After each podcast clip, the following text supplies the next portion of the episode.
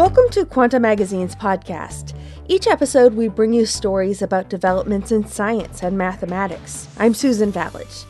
A recent gamma ray burst, known as the BOAT, brightest of all time, appears to have produced a high energy particle that shouldn't exist.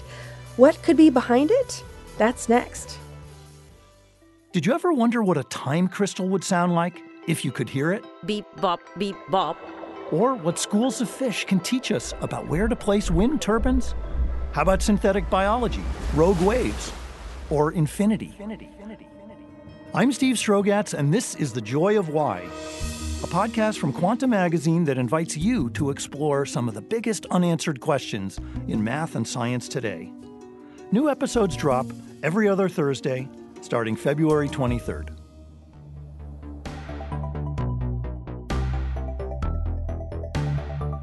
On Sunday, October 9th, 2022, Judy Racusin was 35,000 feet in the air en route to a high energy astrophysics conference when the biggest cosmic explosion in history took place. I was on a 15 hour flight to South Africa at the time.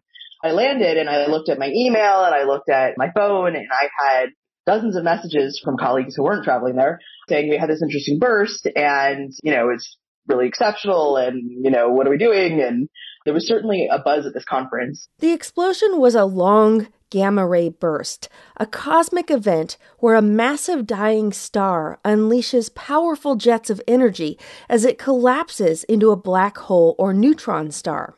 Here's Sylvia Zhu, an astrophysicist at the German electron synchrotron just out of Berlin, talking about this GRB, short for gamma ray burst. It was actually a bit of a confusing thing at first. One of the first detectors that detected it was the Fermi GBM or gamma ray burst monitor. The problem is that because this GRB was relatively close to the plane of the galaxy, there was some confusion at first. Uh, they thought maybe it was something extremely bright in our galaxy. This particular burst was so bright that it oversaturated the Fermi Gamma Ray Space Telescope, an orbiting NASA telescope designed in part to observe such events. Andrew Levan, an astrophysicist at Radboud University in the Netherlands, says there were so many photons per second that they couldn't keep up. It's pushing 10 to the 55 ergs, which is probably not a very useful number to give, but you know, that's a sort of quantification. It's, it's something like, you know, 10,000 times as much energy as the sun will give off in its life or something like that. It's very hard to put it onto a human understandable scale. The burst even appears to have caused Earth's ionosphere, the upper layer of Earth's atmosphere, to swell in size for several hours. Doug Welch is an astronomer at McMaster University in Canada. During the day, there's sort of a fairly steady level where the ionosphere is. It can be altered by solar flares occasionally, things called coronal mass ejections when high energy particles coming from the sun in the solar wind intensify, and that can cause the ionosphere to grow in size. I assume that that's what happened here in terms of the ionosphere growing in size. I haven't actually done that calculation myself. The fact that you can change the entire ionosphere of the Earth's level by kilometers from an object halfway across the universe is just pretty incredible. Astronomers called it the boat, brightest of all time, and began to pore over it for information about gamma ray bursts and the cosmos more generally. Eric Burns is an astrophysicist at Louisiana State University. It still hasn't quite hit me that this really happened. I think it's going to be pretty awesome to see the early results. Even 10 years from now, I'm sure there'll be new understanding coming from this data set. The initial analysis suggests that there are two reasons why the boat was so bright. First, it occurred about 2.4 billion light years from Earth, fairly close for gamma ray bursts, even though that's well outside of our galaxy. It's also likely that the boat's powerful jet was pointed toward us. The two factors combined to make this the kind of event that occurs only once every few hundred years. Perhaps the most consequential observation happened in China. There, in the Sichuan province, the Large High Altitude Air Shower Observatory, or LHAASO for short, tracks high energy particles from space. In the history of gamma ray burst astronomy, researchers have seen only a few hundred high energy photons coming from these objects. LHAASO saw 5,000 from this one event. Here's Sylvia Zhu again. The GRB basically went off in the sky directly above them. And so they had a great view of this GRB, of the prompt emission of this GRB. Among those detections was a suspected high energy photon at 18 tera electron volts. That's four times higher than anything seen from a gamma ray burst before, and more energetic than the highest energies achievable by the Large Hadron Collider. Such a high energy photon should have been lost on the way to Earth, absorbed by interactions with the universe's background light. So, how did it get here? One possibility is that following the gamma ray burst, a high energy photon was converted into an axion like particle. Axions are hypothesized lightweight particles that may explain dark matter. Axion like particles are thought to be slightly heftier. High energy photons could be converted into such particles by strong magnetic fields, such as the ones around an imploding star. The axion like particle would then travel across the vastness of space unimpeded. As it arrived at our galaxy, magnetic fields would convert it back into a photon, which would then make its way to Earth. In the week following the initial detection, multiple teams of astrophysicists suggested this mechanism in papers uploaded to the scientific preprint site arXiv.org. Giorgio Galanti is an astrophysicist at the National Institute for Astrophysics in Italy. He co authored one of the first of these papers. It would be a very incredible discovery. Yet other researchers wonder if LHAASO's detection might be a case of mistaken identity. Perhaps the high energy photon came from somewhere else, and its just right arrival time was simply a coincidence.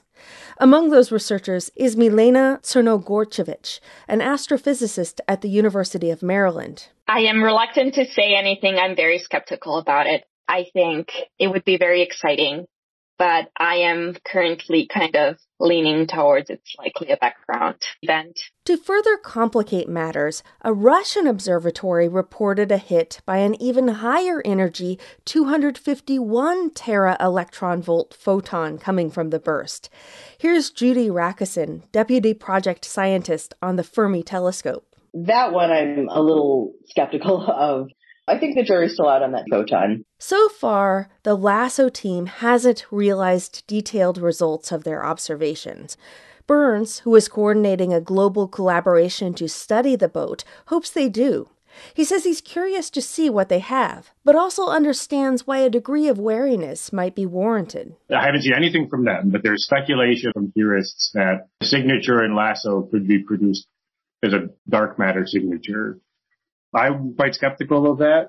But if I was sitting on data that had even a few percent chance of being the defining proof of dark matter, I would be being extraordinarily cautious at the moment. Milena Crnogorčević says if the photon can be linked to the boat, it would change a lot.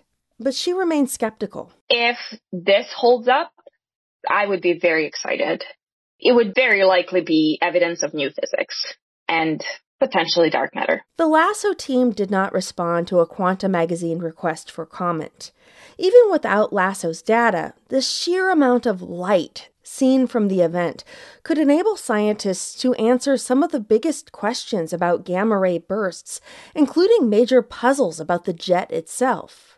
Tyler Parsotan is an astrophysicist at NASA's Goddard Space Flight Center in Maryland. I think that this GRB has the potential to really cover a wide array of scales of gamma ray bursts in general, from how is the jet launched, what is going on in the jet as it's propagating up to its face, and those are all really big questions. Other astrophysicists hope to use BOAT to ascertain why only some stars produce gamma ray bursts as they go supernova.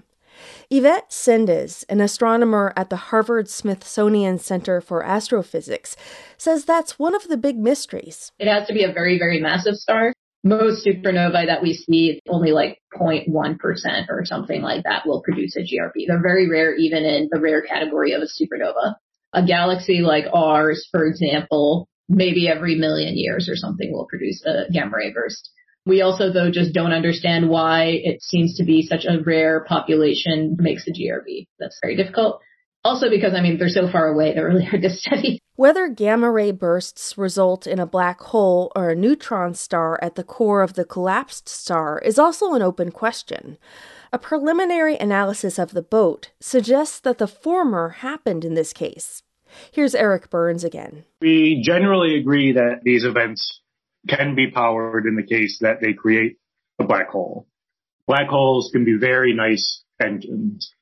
Neutron stars, the picture is a bit more complicated. We basically don't know.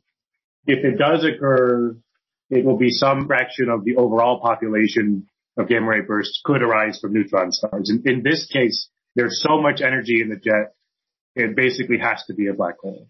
There just isn't enough energy in a neutron star to be able to, to power something like this. What is certain is that this is a cosmic incident that will not be eclipsed for many, many lifetimes. The whole reason I'm trying to get people to work together is we'll probably all be long dead before we get the chance to do this again.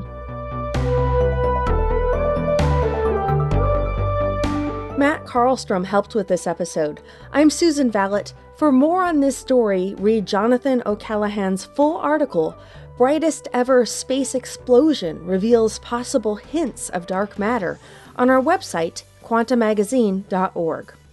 How do colliding black holes tell a new story of stars? Find out in the Quanta book, Alice and Bob Meet the Wall of Fire, published by the MIT Press. Available now at Amazon.com, BarnesandNoble.com, or your local bookstore. Also, make sure to tell your friends about the Quanta Magazine Science Podcast and give us a positive review or follow where you listen. It helps people find this podcast.